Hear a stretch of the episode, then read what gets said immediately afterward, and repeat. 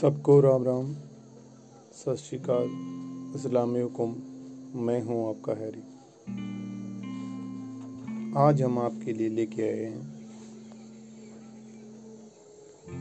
Ankita motor case, जिसने पूरे ही देश को हिला दिया था। जी हाँ। चलो, आ जाओ, करते हैं इस केस की स्टडी। उत्तराखंड की अंकिता भंडारी मर्डर केस पूरे देश में चर्चा का विषय बना हुआ है। इस बीच अंकिता के रिश्तेदारों ने दावा किया है कि अंकिता को अपनी पहली सैलरी भी नहीं मिल पाई थी और उससे पहले ही उसकी हत्या हो गई। बता दें कि अंकिता भंडारी का शव सात दिन बाद ऋषिकेश से शनिवार को बरामद किया गया था। एसडीआरएफ ने चिल्ला नहर से शव को बरामद किया था। और अंकिता भंडारी के पिता ने उसके शव की शिनाख्त की थी। इस केस के मुख्य आरोपी पुलिस के आर्या की गिरफ्तारी हो चुकी है। पुलिस के पिता विनोद आर्या और भाई डॉक्टर अंकित आर्या को बीजेपी पार्टी से निष्कासित कर चुकी है। जी हाँ पहली सैलरी मिलने से पहले हुई अंकिता की हत्या। अंकिता के रिश्तेदारों का कहना है कि उसने 28 अगस्त को रिजॉर्ट में ज्वाइन किया था। उसने परिवार की आर्थिक स्थिति को देखते हुए पढ़ाई को छोड़ने और नौकरी करने का फैसला किया। 28 अगस्त को रिजॉर्ट की एक कार उसे लेने आई। रिजॉर्ट में उसे एक कमरा मिला था, जहाँ वो रहा करती थी। उसे दस हज़ार रुपये प्रति माह की सैलरी बतौर रिसोर्नेस्ट ऑफ़र की गई थी, लेकिन पहली सैलरी मिलने से पहले ही उसकी हत्या कर दी गई।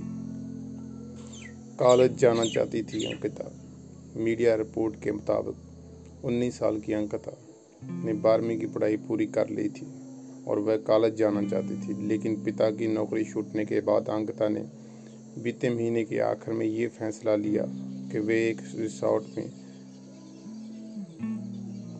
रिसेप्शनिस्ट के तौर पर काम करेगी। इस रिजॉर्ट का मालिक पुलकत आर्या जो कि गिरफ़्तार हो चुका है।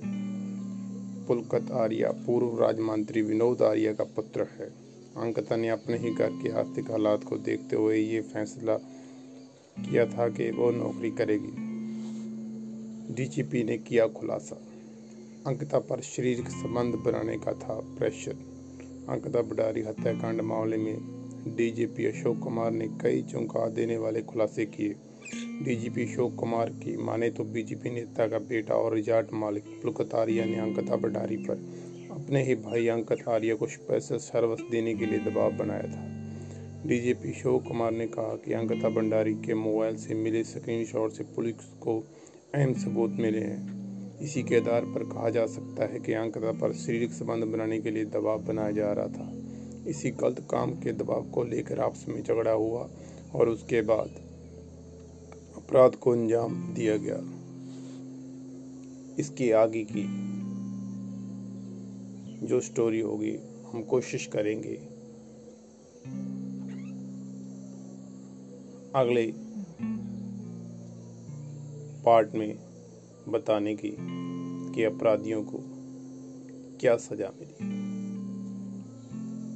आज भी हमारे इस देश में इतने खतरनाक, खूंखार मुजर खुले में घूम रहे हैं।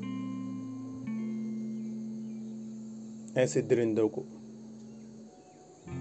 फांसी की सजा होनी चाहिए।